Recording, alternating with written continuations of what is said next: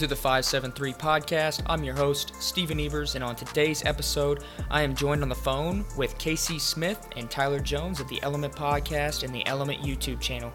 These two passionate Texans are some do it yourself bow hunters that are living the dream chasing public land whitetails across the country. And on today's episode, I talk to them about their top five favorite terrain features.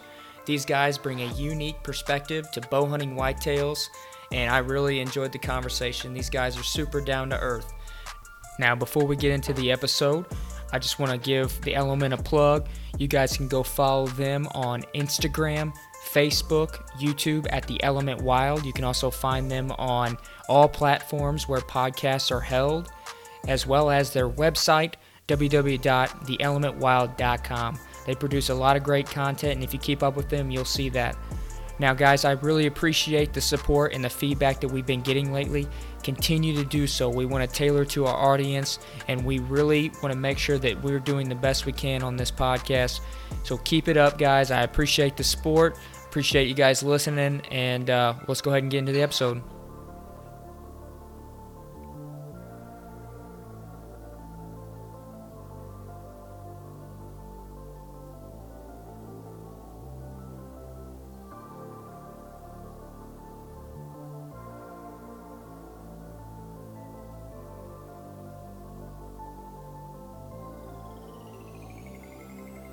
We're rolling then. We have Casey Smith and Tyler Jones of the Element on on the line. I appreciate you guys jumping on in between hunting and traveling. Welcome to the show.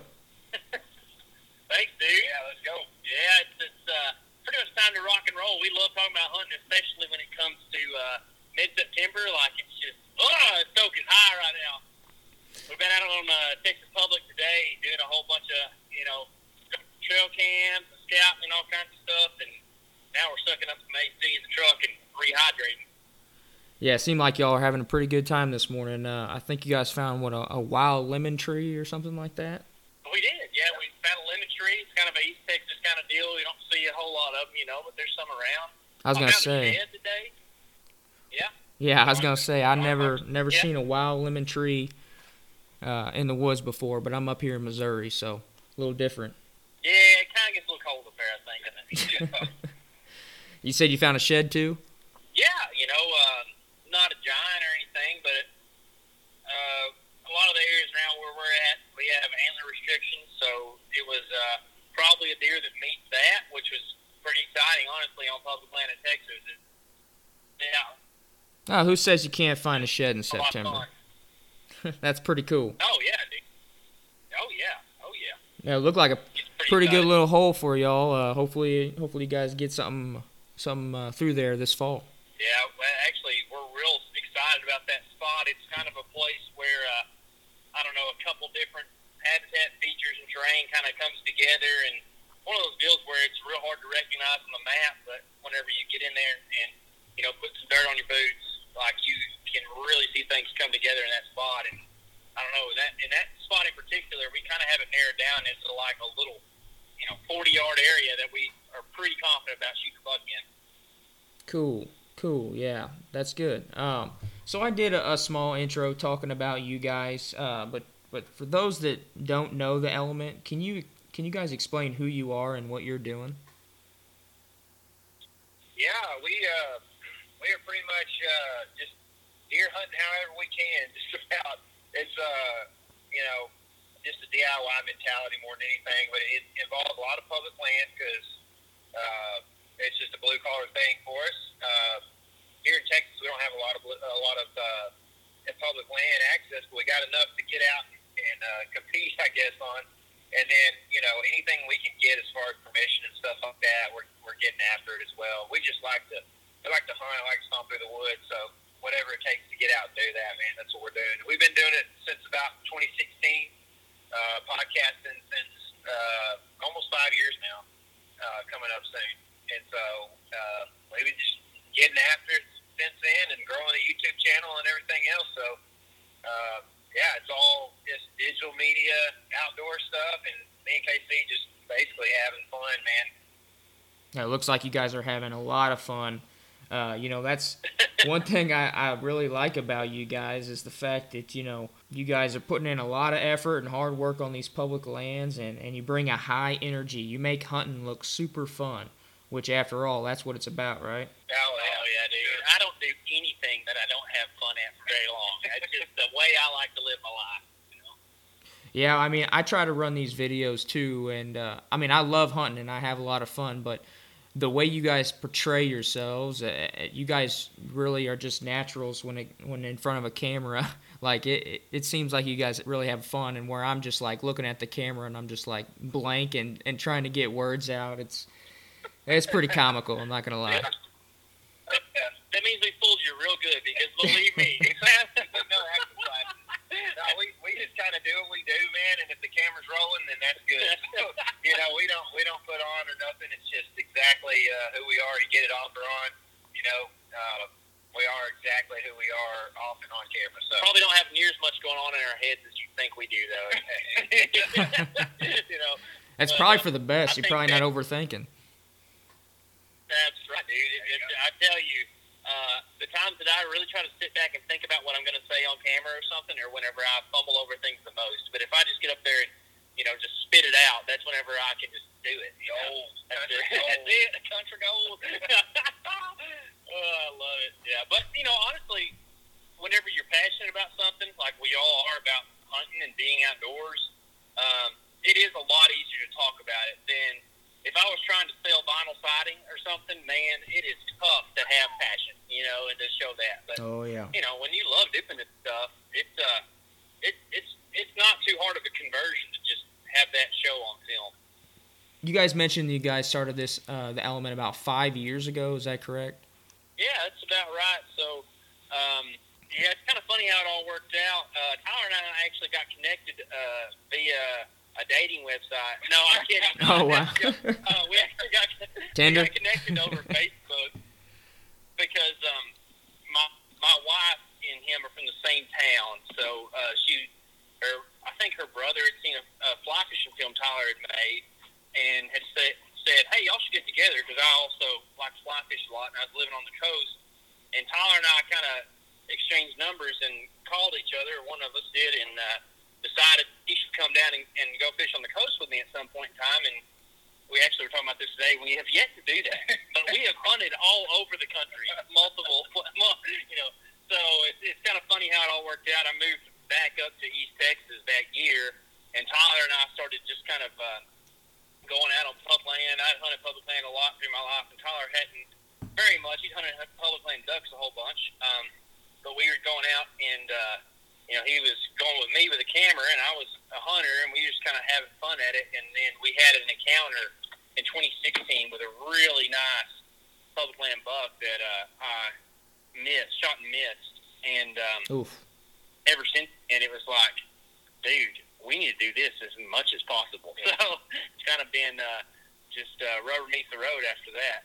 Right on, right on. Yeah, I mean, uh, it's funny how that works sometimes, where you just you go to a party or, or something, you know, friend friends or people through your wives, and uh, you can pretty much pick up pretty fast uh, who the outdoor folks are and not, because uh, we flock pretty close together. Oh, yeah.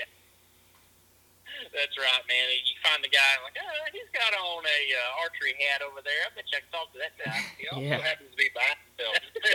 he hates everybody at this party. Absolutely, absolutely. So you guys hit the ground running about five years ago, and uh, you guys said you've been traveling and, and doing some hunting in various states.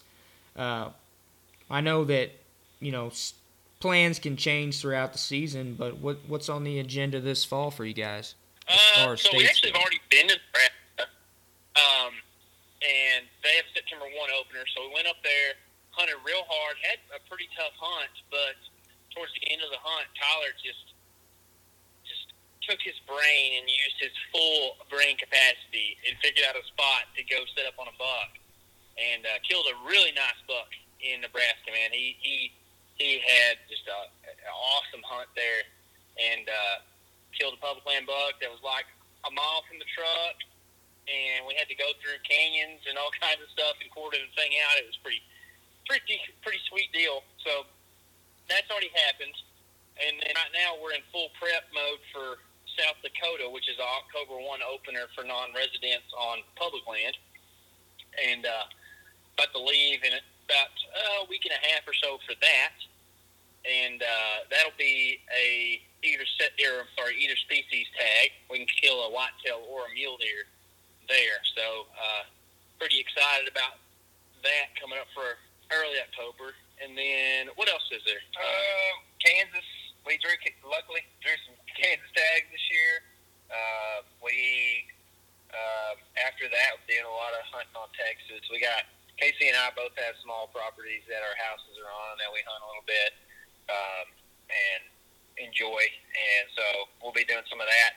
Um, and I drew a pretty cool uh, hunt down way down south on the Texas coast this year that I'm pretty excited about too. Sounds like you guys got a chock full schedule coming up. And uh, yes, sir. Yeah, yeah. my wife thinks too. yeah, I bet she does. uh, by the way, Tyler, congrats on that Nebraska buck. I did see that video, and uh, yeah, I got the heart heart juices pumping because we just started here in Missouri yesterday, and I think you guys published that like last week or so. And uh, yeah, no, that, that's a good hunt. I mean, he came what to the base of your tree, basically. Yeah, pretty much. I mean, I think it, it's like blackout status when he starts coming in, you know, and you're trying to video and stuff. But like, uh, basically, I think he the last time he was on video, he's at like probably 12 yards, and then from there, I was able to draw on him probably when he was like seven or eight yards out, and he uh, he walked to about four and stopped, and I drew a bead on him. Finally, at that point, felt good about it. He started walking again, so I just uh, shot him on the walk at like three yards and, and uh, hit him good. I, f- I felt like I was going to hit him good three yards, but it happened so quick you can't really see where the arrow hits, you know. But Mm-hmm. um, it was a, it ended up being a good shot for sure. Heck yeah. I'm not not bragging. The three yard shot. Well, I know that feeling. You know, whenever you you shoot a deer, even if you you feel like you put a good shot on him, you're always sitting there just questioning how good it really was until you get your hands on him. Yep, that's right, man. That's uh, that's kind of what we did. We went back to the truck and looked at uh, all the uh, anatomical deer charts that we could. So. Well, uh, out of all the places you guys have been, what would you guys say your favorite state to hunt has been so far? Oh, Texas. yeah. There you me go. No, uh, it's uh, it's hard to beat. Uh, do you mean whitetail or just in general? Probably just in general, honestly. I'm just yeah. curious. Uh, for me, it's hard to not say New Mexico, man. I love hunting in New Mexico. It's so different. I love that desert Southwest stuff, and it's a great place to hunt elk. Um, and they're just not near as pressured down there. You know, it's hard to draw, but uh, it's that's that's probably if there's something that I'm just like, man, I can't wait to get back there. It's New Mexico for sure. Yeah, for me, um, man, we have uh, we've had some good memories on Texas properties, man. Casey and I over the years, and also my dad and I growing up hunted Texas a lot. So um, it'd be hard for me not to say Texas, man. Just being um, not that I've had a lot of great hunts when you look at success or big bucks or whatever, but I've just hunted here a lot. I got a ton of memories, man. And uh, even where Casey and I were today, you know, we've been a few times, and uh, it's there's just good memories, man. So but probably, you know, it's weird because like where we went today, we were we were joking, you know, like if we shoot something out there, period, it's like big deal. You know, what I mean? I mean, doe, spike, whatever, whatever's legal. If we shoot it, it's a big deal. It's a tough place to hunt, but. um which I think any, anywhere it grows citrus is probably not the greatest whitetail habitat. But uh, you know, it's There's an inverse function there for sure. So, uh, but you know, it's just one of those things where like we've got some memories out there, man. It's been been fun. Yeah, no place like home.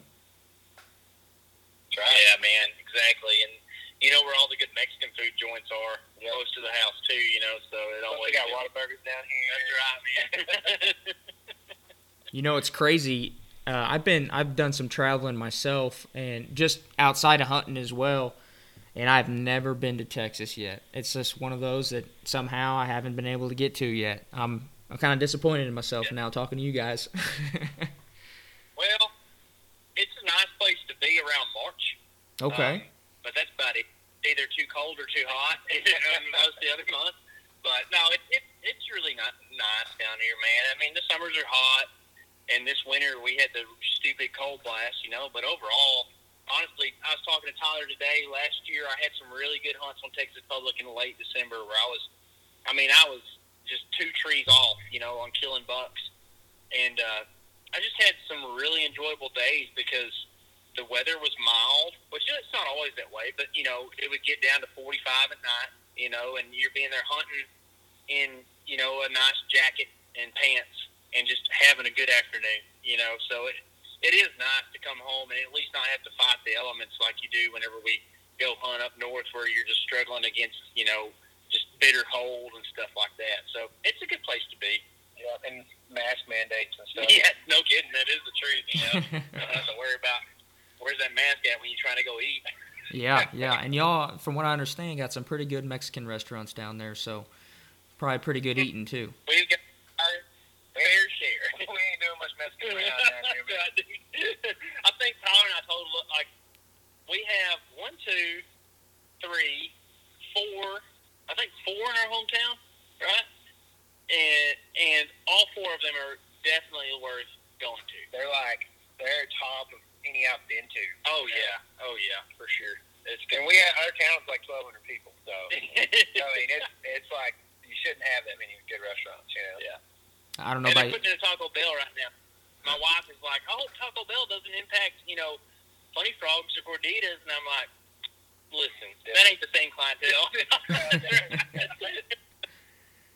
Oh man. Well, uh, you know, uh, one of my favorite things that you guys have been doing is uh, working with the onX Hunt app to make these Map Scout challenge videos.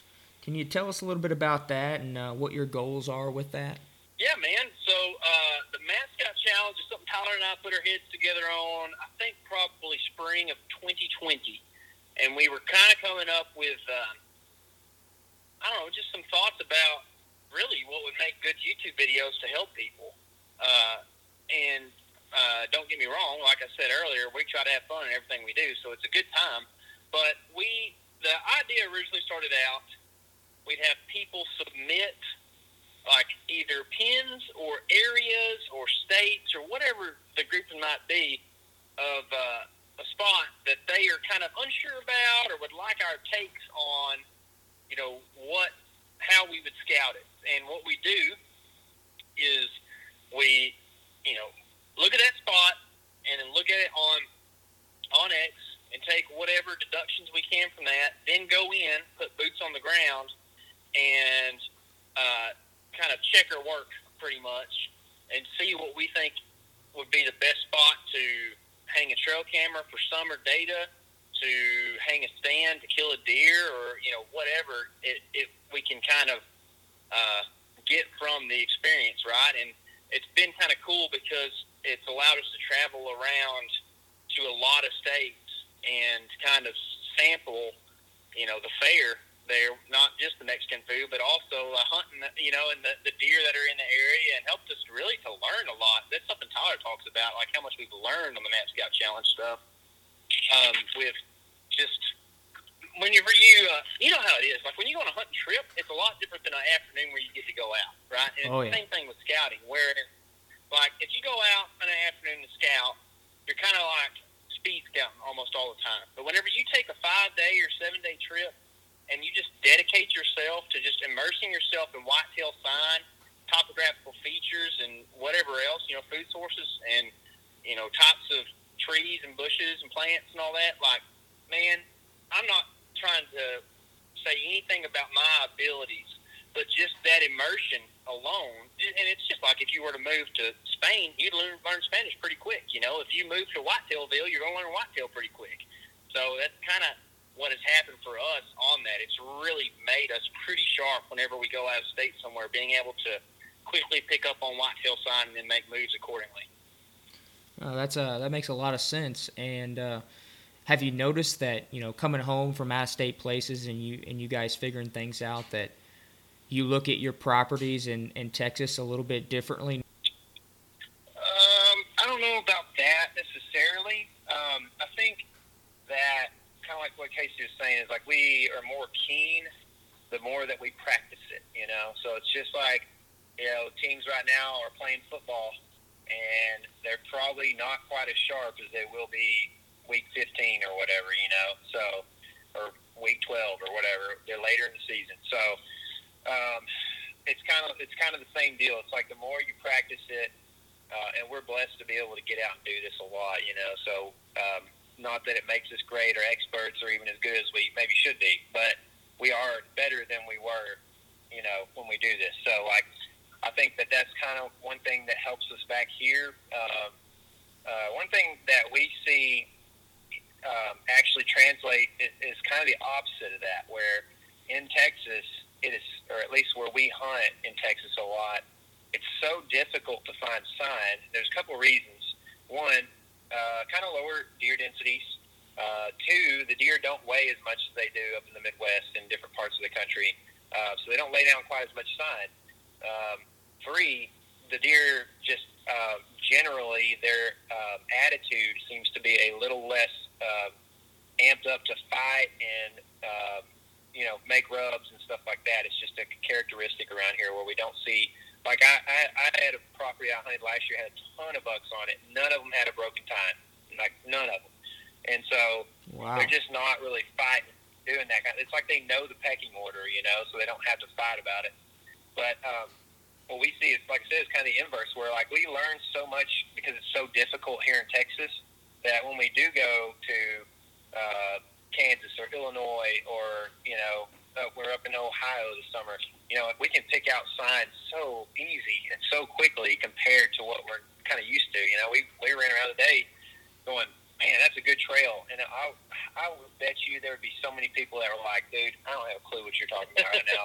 like, where's this trail? You know, but we have to we have to see that stuff here, just you know, because it's it's uh if you don't, you will just walk around the woods going, I don't know what to do around here. So it's something that we've had to learn, and we, we carry that out of state, I think it, it pays off for us out of state more than what we find out of state paying off for us here. But there is uh, some okay. things, you know, like terrain and stuff, and, and top, topographical lines and stuff like that that we learn out of state that help us to translate to different states a lot of times too. So you know, we would learn something like last year we spent some time doing Map Scout Challenge stuff in Illinois, and I think it helped us out in other states. You know, I, I actually in 2019 hunted some pretty heavy ridge stuff in Iowa, and I think that that has attributed to uh, helping me in, in ridge country. So, you know, it all it all piles up together and helps you.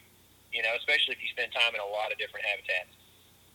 Well, I'm glad you mentioned something about terrain features and uh, you know a little bit of mapping because we're going to talk a little bit about that. So I'm doing something different with this episode. Uh, so we'll see how it goes. You know, you know, not only have I been uh, watching your YouTube videos, but I listened to your podcast, and you guys had a series called Public Pens, and it inspired me to bring you guys on and talk about your top five favorite terrain features. So that's what I want to do for this episode. Is I want you guys to talk about your top five, and just so we can make this clear from the get go. Um, Number five is your is your least favorite, and number one is is your most favorite. All right. Yeah, we appreciate the clarification. Awesome. if if you listen to their podcast, guys, you'll you'll understand exactly what I'm saying. But uh, basically, you know, you can tell me what your favorite, uh, you know, terrain feature is. Starting five, four, three, two, one. Describe that feature as if we're looking at it. Why you like it, and the best time of the year you think to hunt it is. All right. So I would imagine. So it's going to be. I think I would be better at ranking like my favorite down. So can we go one, two, three, four, five? You know what I mean? yeah, yeah, yeah. We can do number yeah, one okay. first. I know that like everybody wants the big payoff at the end, right? But in my mind, I have something that jumps out at me real quick, um, and and you know, Tyler and I, so this will probably do a composite five out of this because it's going to be hard to come up with like ten total, you know. But you can probably get a. We're pretty close on some of these, but we'll have a little discrepancy, I think. Um, I think that, of course, it's going to be situational in every state, but um, you know, there's a general idea, but at the same time, say for instance, my number one is going to be creek crossings, particularly secondary creek crossings. Okay. However, some states that's not going to be applicable, right? So, like, you go out to a plain state, you're lucky to even find a draw, much less a creek, much less a secondary creek, right? Right. That's worth doing a crossing. But today we hung a trail camera over a secondary creek crossing that I'm telling you is a just top notch spot, right? And the, the reason is in our area, in a lot of the South, and even some of the Southern Midwest, probably a lot of Missouri is this way. You have riparian areas, you know, whether it's major creeks, rivers, whatever it might be, that deer are going to use somewhat like highways. They run parallel to these things in their movement patterns, heading from bed to feed to rut around, chase does, whatever it might be. There, there will be trails that run parallel to these creeks, right? And on those, they have to cross the secondary or sometimes tertiary, depending on the situation, the, the feeder creeks, right? They have to cross those feeder creeks. And most of the time, they can't just do it willy nilly wherever they want to. There's usually going to be a flatter spot along the bank, maybe some lay down trees or whatever it might be that's going to, you know, meander their path to certain spots. And that's what we call a secondary creek crossing. And for me, on public land at least, that is just a top notch spot to kill a deer because they have to cross that creek somewhere to get to point A to point B. And it's just about as good of a funnel as you can find. And at the same time, you can't pick that out on a map and just, you know, go in there and, and go straight to it. You have to go in and scout it around. Uh, you know, you can find the secondary creek on a map, but you have to, you know, go in and put in a little bit of work to find the actual crossing. And I think that gives you uh, also an edge. Not that I enjoy competition against people. I'd love to hunt woods where there's nobody, right? But we all know that public land, one of the beauties of it is we all get to go out there and mess around. So um, if you're looking on a map and you're finding, you know, a funnel that really sticks out, there's a good chance you go in there and there's either a guy or a stand or some tree steps or something already there. So finding these places that you can identify directly on a map are real handy, and I think that those factors kind of add up to be, you know, probably secondary creek crossings being possibly my top favorite Wow. terrain feature. What do you think? Yeah, I mean, I'm I'm in the same boat. I think there's two that kind of stick above most of them for me. And like Casey said, it's all situational. But uh, I think that if I was to have to choose something different than secondary creek crossings, and I may even choose this over this, but a hub scrape is hard to beat. It's just a perennial hub scrape uh, because for several of the same reasons. Um, but a big reason is they are not easy to find on a map, and so um, you kind of have to you kind of have to do some stomping to find a hub scrape a lot of times. And but if you can find one during the summer that is being worked during the summer, I mean, it can pay off big time. Paid off for me in Illinois last year, big time. So killed a big big eight point off of one uh, about two hours into my first days there. So it was it was awesome, dude. I mean, so I think you know I don't know. Um, you know that I have a whole lot to add, but that that would be something that would be a top one or two for me probably. Okay. And now, you know, without giving up too many secrets, because I know you guys hunt, you know, these public lands, so anybody can go out and find it. But uh, what, I mean, have you guys found that uh, these hub scrapes are sitting in the same areas um, when you look at these maps, or is it kind of just boots on the ground and we get lucky and find them because we're in the woods so much?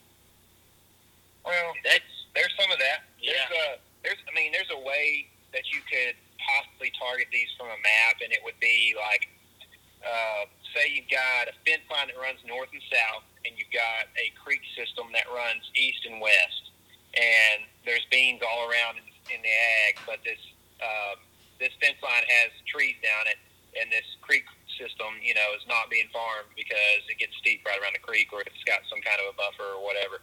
So there's a place where essentially deer can move down this fence line, especially you know at night or whatever across open country, and then also during the, you know through this creek system, and maybe more during the day or whatever that way. But like a place where trails intersect, and you could you know say, okay, I'm gonna you know zip in there down this fence line, 300 yards, see if there's a hub scrape in there. If there is, I'm gonna drop a camera on it and figure out if they're using it in the daytime and if there's a shooter on it. And if there is, then you know go hunt it in October or whatever.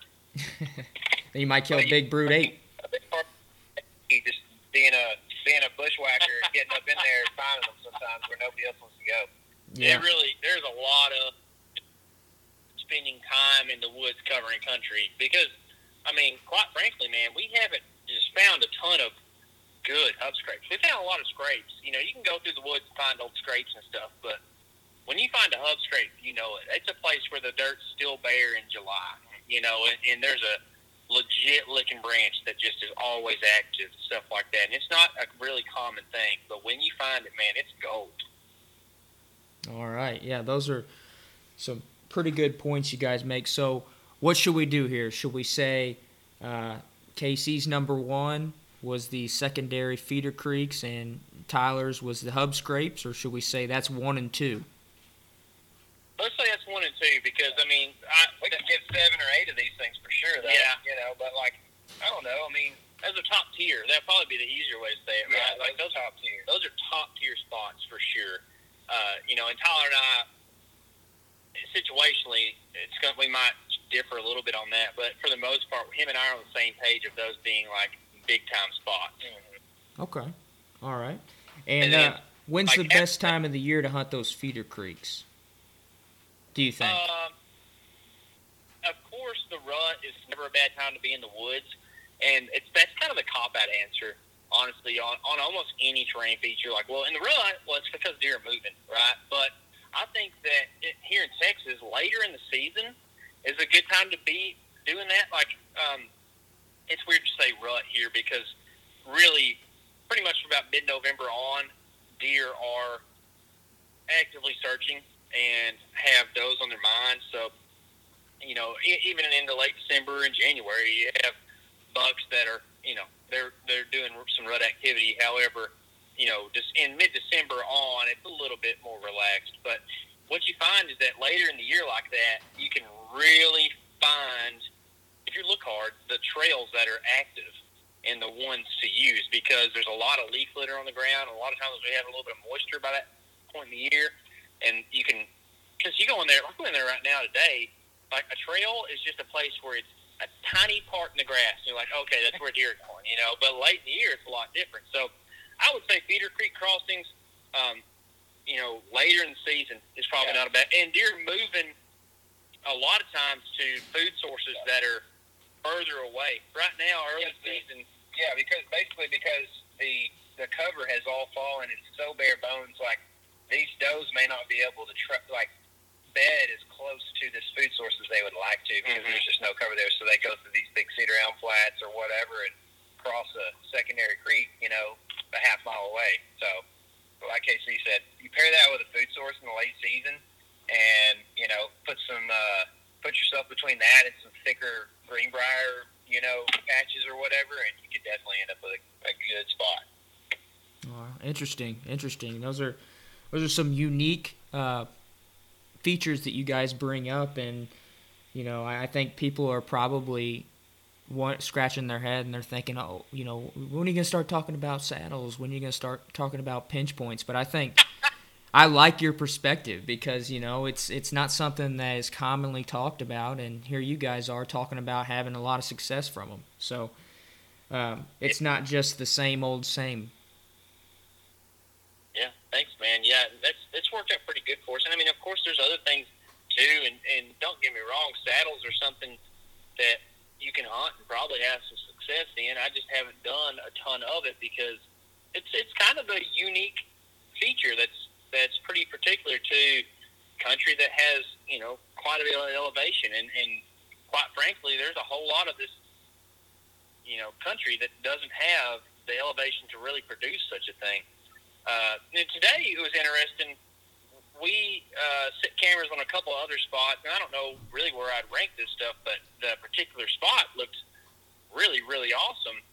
We uh, hung a camera in a spot that you could say we were hunting, or we were Hank just going in and hunting on a, or intending to hunt on a traditional pinch, but it's one you still have to go in and scout and kind of confirm what you see on the map. It was a spot where there's a major creek system and what we would call a ridge, which is like probably 15 foot of elevation, kind of crashes in real close to that creek in one particular spot. So you end up having deer that get pinched down pretty close between the creek and this ridge, which also is a change in uh, flora as well. Like that creek bottom has a whole bunch of just, you know, kind of what people would probably call trash trees, you know, which are like Texas ash, bois d'arc, stuff like that, little hackberries, yeah. And then up on the ridge, there'd be um, oak trees and some other stuff like that, and just really more ground level vegetation as well. So that ridge not only is a terrain feature, but it's a habitat feature as well because it's it's not as easy for the deer to move through. Oh, there's you know eastern red cedar and stuff like that up there too. So um, it really creates a boundary of sorts. Even though you can't really see that on the map, it is when you get in there. Deer just are not crossing over it. So it really pinches deer down into you know a 15, 20 yard spot there on the on the edge of the creek. So um, I don't know if I could say that is a top feature because it's so unique to what's going on. And a lot of the stuff that we hunt, it's not a one particular feature that leads us to that. It's it's adding a bunch of stuff up. And and actually, if we want to say what feature this is, it's something that we kind of coined, and it's kind of dumb, but that's the way we roll. Uh, we call it a DMA, which is a deer movement area, because it's not like oh, here's the saddle. You know, it's it's like this is a bunch of different factors that make this spot good, but I can't tell you which one is super important. Yeah. And that place right there, I guess you really would call it a DMA because it has a couple things going for it, and not just one of those things wouldn't make it good, but whenever you add all that up, it makes a really great deer movement area. Now you're speaking my language because that that's how I when you simplify it like that man, just makes it a lot easier for guys trying to learn this stuff. And, uh, you know, I, I imagine that these deer movement areas, you don't really get the best knowledge until you're actually hunting them in different parts of the year. Shoot, man. The first time that we ever kind of discovered this thing, we didn't even know that's what we were sitting in until we started sitting there in the tree stand, and we were like, "Man, why is this place so good?" you know, it, we were hunting it because uh, I just hung a trail camera on an open spot and just like had a really good trail camera pull. And this has been years back. And uh, it's actually where I shot at that big public land buck in 2016. And um, then we're sitting in the tree stand. It's probably late morning, and Tyler and I are talking back and forth, like, "Man, why are there so many? Like, why do we have so many good encounters here?"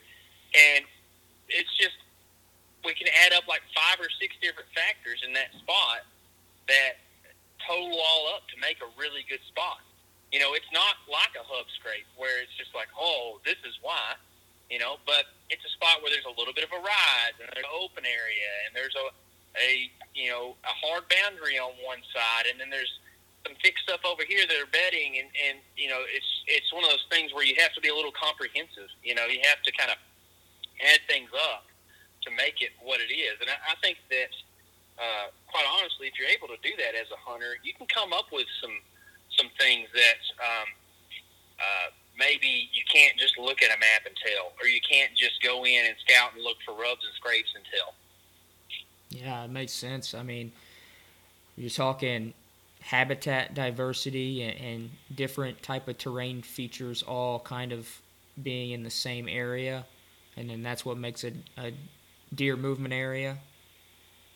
Yeah, and, and it sounds dumb whenever you're just look, you know, you just read deer moving area. Okay, deer move through there, big deal, you know. But yeah. but if you do break down and and, and uh, you know total up the attributing factors, it's more than just like a spot where deer go. You know, it, there really are reasons behind it. Yep. So, yep.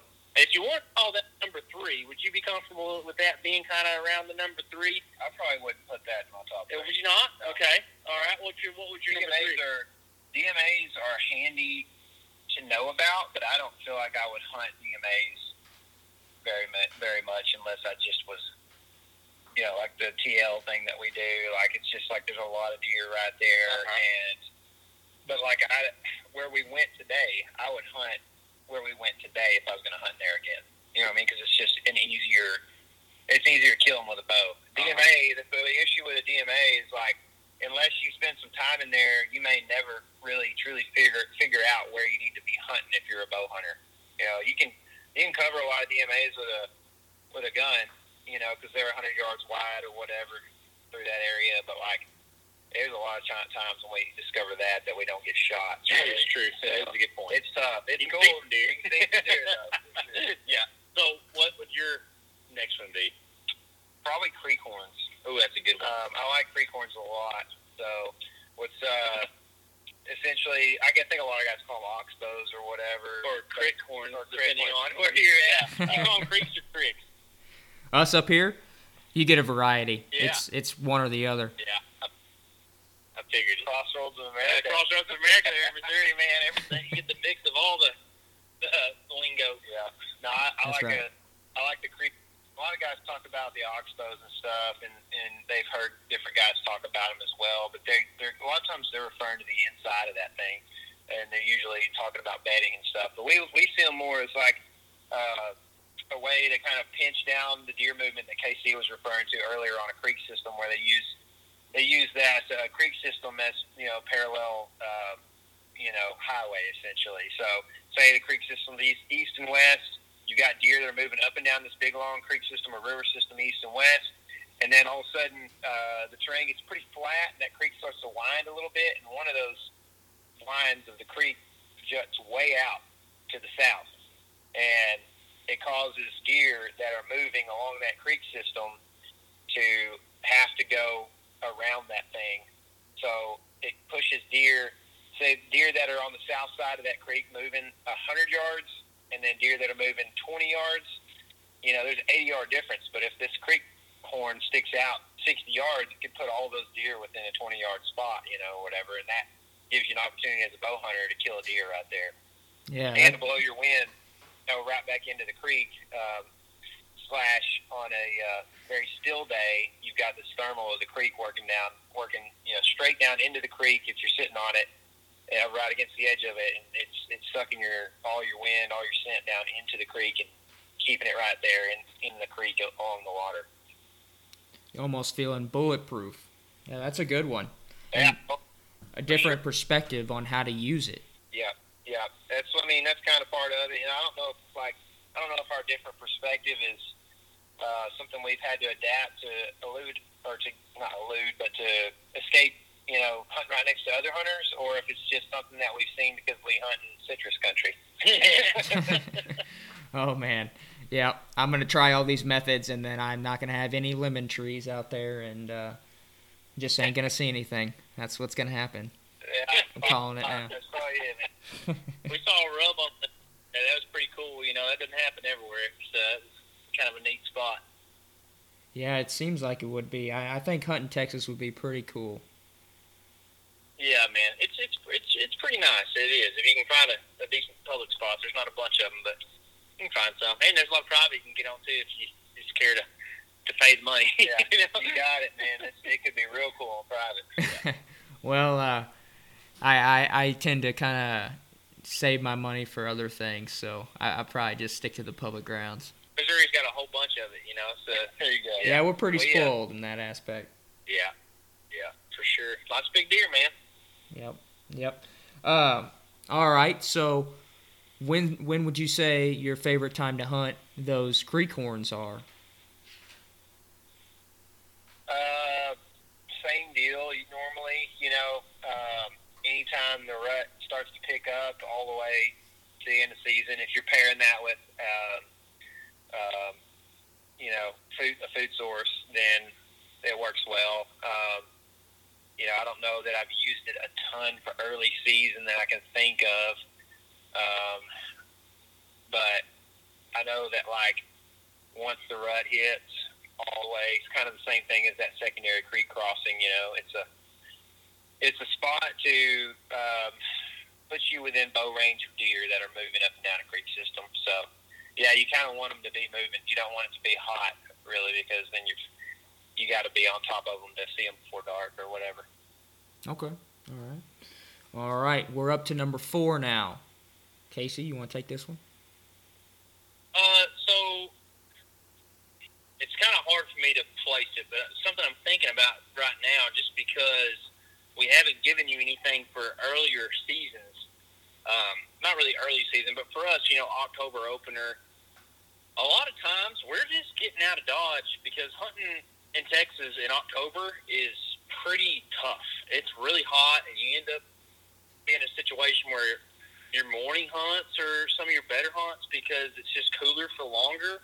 But at the same time, morning hunts aren't all that good because it's you know it's kind of the morning. It's kind of tough to make it happen early season because a lot of times the deer are already back in their beds, but you get more movement then. So, anyways, what I'm what I'm trying to say is we end up going elsewhere. Like this year, we're going to be in South Dakota for early October. And a thing that worked really good for us last year in South Dakota that I, that I really like in certain scenarios is what you would call food source staging.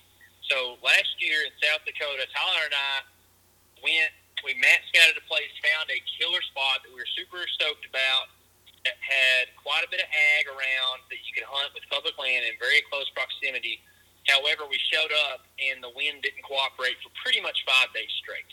I think was it day five or day six that we were able to Uh, finally it was hunt? day five of being in South Dakota. Okay, so it's uh, day five of our hunt, maybe day four of the season, and um, we finally got the wind that we needed to go in and move in on some cover that was what you would call food source staging. So it wasn't truly bedding. You know, you were a little bit closer. You might have been fringing on like some what you would call the bedding area, but Tyler and I both hunted an area uh, that was catching pretty much deer in transition from bed to feed, but it was a spot where deer would, you know, what we'd say lollygag, uh, you know, they would stage up, and because they've had a long day, they're ready to get up, stretch their legs, move around, maybe browse around a little bit, but they're thinking about those ag fields that they're going to go hit, you know, at dark, but they still are on their feet doing things before that, and I think that that is a big one.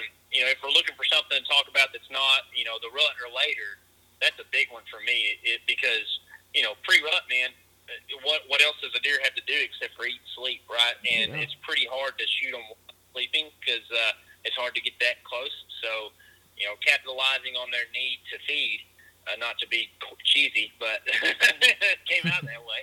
You know, i- is is a big deal. And and on that hunt, Tyler and I both ended up shooting bucks the same night. So it's uh um, you know, uh, it's very effective when you get the right wind, and I think that's a big consideration for that is is you have to have the wind right. And that day actually set up perfect. Tyler and I love this. We both talk about this. A day when the wind switches midday, oh, you got them because they went in set up their bed because they don't they don't have the benefit of the weatherman, and we hardly do either because they usually are wrong. But if they're right, you know, the deer go in, stay with a north wind, and then the wind switches and it's a southeast for the afternoon. Like if they are set up and wanting to go to one particular food source, they almost have to do something where they have the wind at their tail, and that's what was happening that day at least. And it was just it was money, man, because of that wind switch midday. The wind was right, or you can do the just off wind thing, which works. But at the same time, you know, if you're not, uh, especially on an out of state trip, if you don't know for sure where they're betting, but you just have a general idea, they definitely could come in in a spot that you don't really expect them to, and uh, you know, end up getting winded. But in that case, you know, second or I'm sorry, food source staging was just it was money.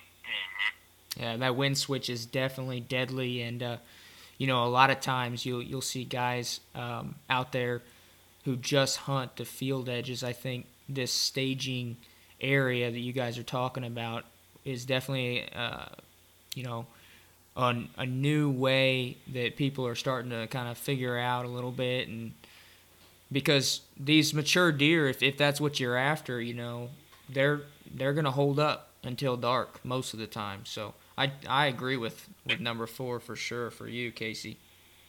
That's a good one. Yeah, that was. Uh, yeah, I, I I got to shoot a mature deer that, or you know, I don't know because actually, if you watch our YouTube videos, the full story is I didn't recover the deer. I actually had a deflection and uh, got like little to no penetration uh, on the buck, and saw him the next day up fine when we were trying to go inch back him. You know, found no blood. Kind of a sad deal, especially for me. I was kicking myself real hard because he's a big buck, you know. Mhm. Uh, but uh, still, you know, it was it was late in the day when I shot. I had I really didn't realize how late it was until I go back and looking at footage, and it's like this is about ten minutes from the end of shoot line. But you know, in the moment, I guess I was just so zoned in. I was I didn't think about what time of day it was. Yeah. yeah, that's a good one. I, I like the big more stage stuff Yeah. too. I mean, I bet you, I bet you seventy percent of the time or more, I am considering destination food my game plan somewhere. You know, so that's a that's a very important thing to talk about is that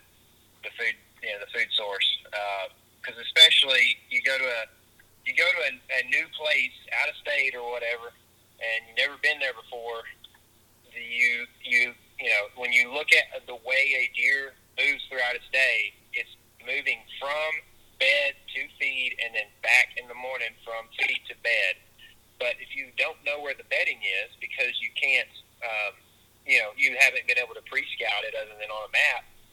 You know, the one thing you can figure out in that equation is where is the food, and so a lot of times you can you can do an observation set or uh, just assume where bedding might be and make pretty good guesses uh, at that point. But you do know where the destination food is because you can see that on the map and in, and with your eyes once you get there.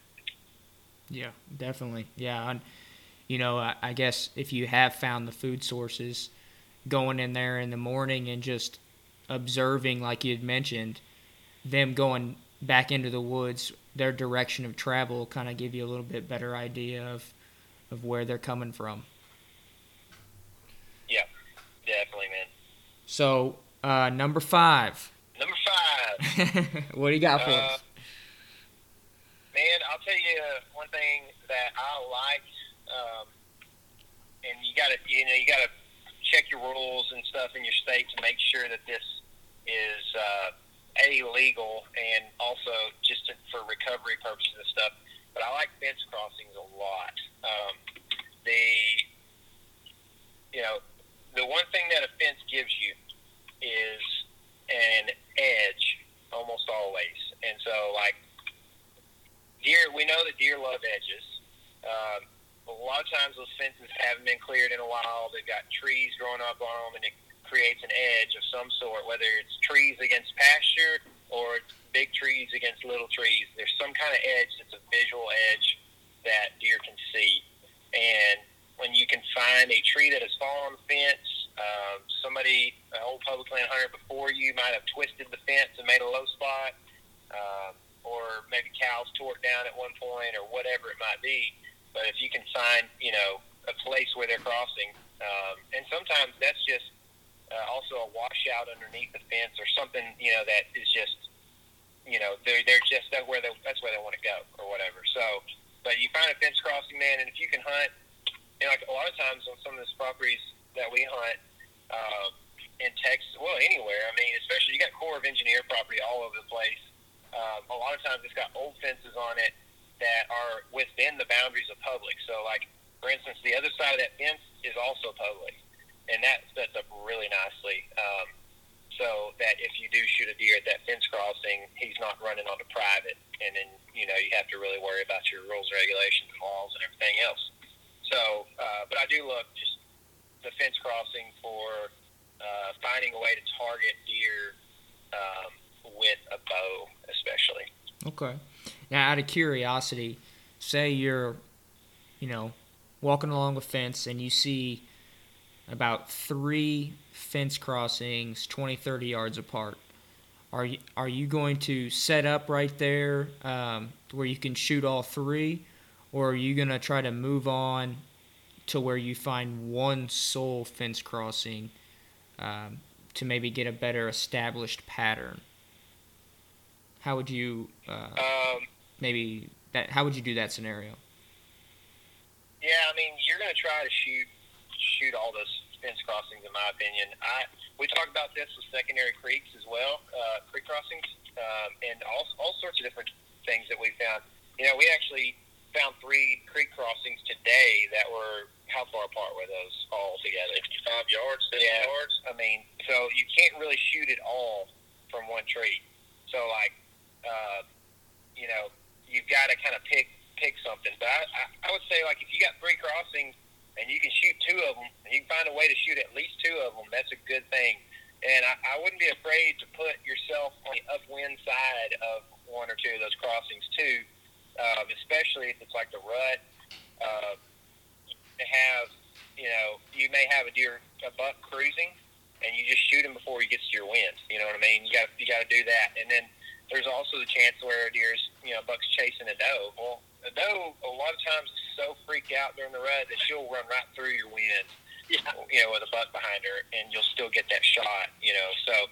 Uh, but there are, you know, times when you're going to get busted too, and you're not going to like it. But um, I would rather shoot both trails, uh, or two out of three, or three out of three, as opposed to just being able to shoot one most, in most situations. Uh, sometimes it doesn't set up that way, though. Okay. All right. And then uh, Tyler, is that is that your number five as well? That I mean, that's probably, you know, we're probably both number five right in there. All right. Well, there you have it, guys. Their top five uh, spots that they would key in on. I mean, seems like you guys like to, to hunt the rut, but who doesn't? You know what I mean? It, um, you said that Yeah. the Texas rut lasts a lot longer, so I can imagine why you guys would be focusing on those kind of locations.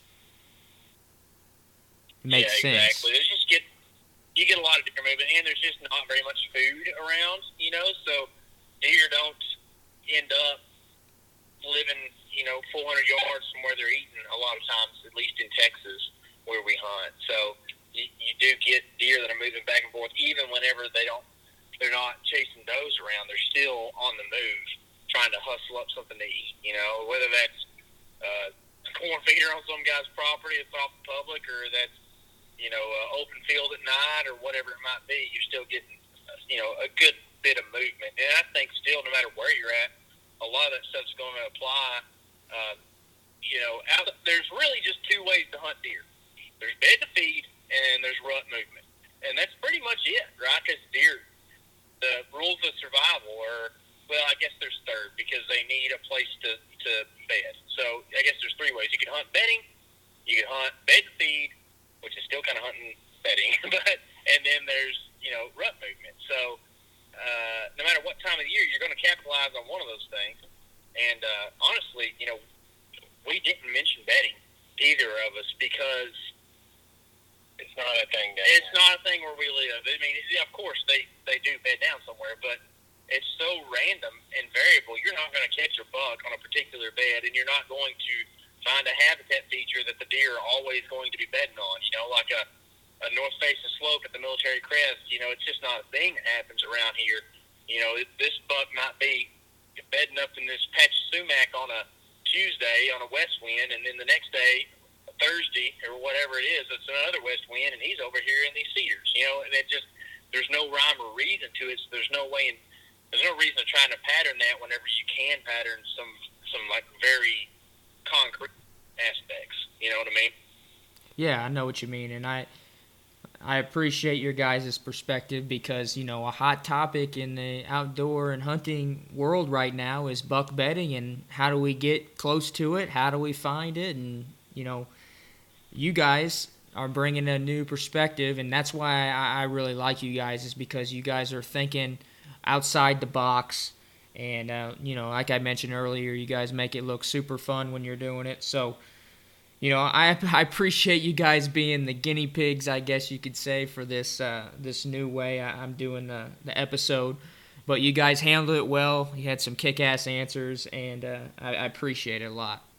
Thanks, dude. We appreciate the opportunity to come on and do some talking, man. Like I said, talking deer is about as fun as it gets outside of shooting deer. You know, so especially this time of year, we love just hyping about this stuff, dude, because I mean, where you're at, season is here. You know, it's season for everybody else on the horizon. So it's it's time to rock and roll. Oh yeah, people are itching. People are itching, and you know I am too. Not gonna lie, I'm I'm sitting out here thinking what I'm gonna do after we get off the podcast. If I'm gonna go hunting this afternoon, or if I'm gonna do a little scout session, or what. But it's it's here, and uh, you know I, I love talking whitetails. You know when I'm hosting the episodes, I, I usually get caught up in the moment, and I don't really get to collect my thoughts and uh, and really learn. But I guarantee when I re-listen to this episode, that I'm gonna learn a lot because there was a lot of good info in this episode.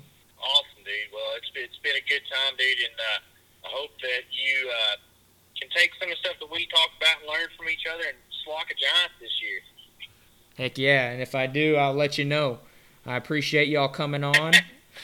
I really do. We'll we'll go ahead and wrap it up because I know you guys you got a lot of stuff going on. Sounds good, man. Thanks. All right, well, folks, if you made it this far, we appreciate you listening, and we'll see you on the next one.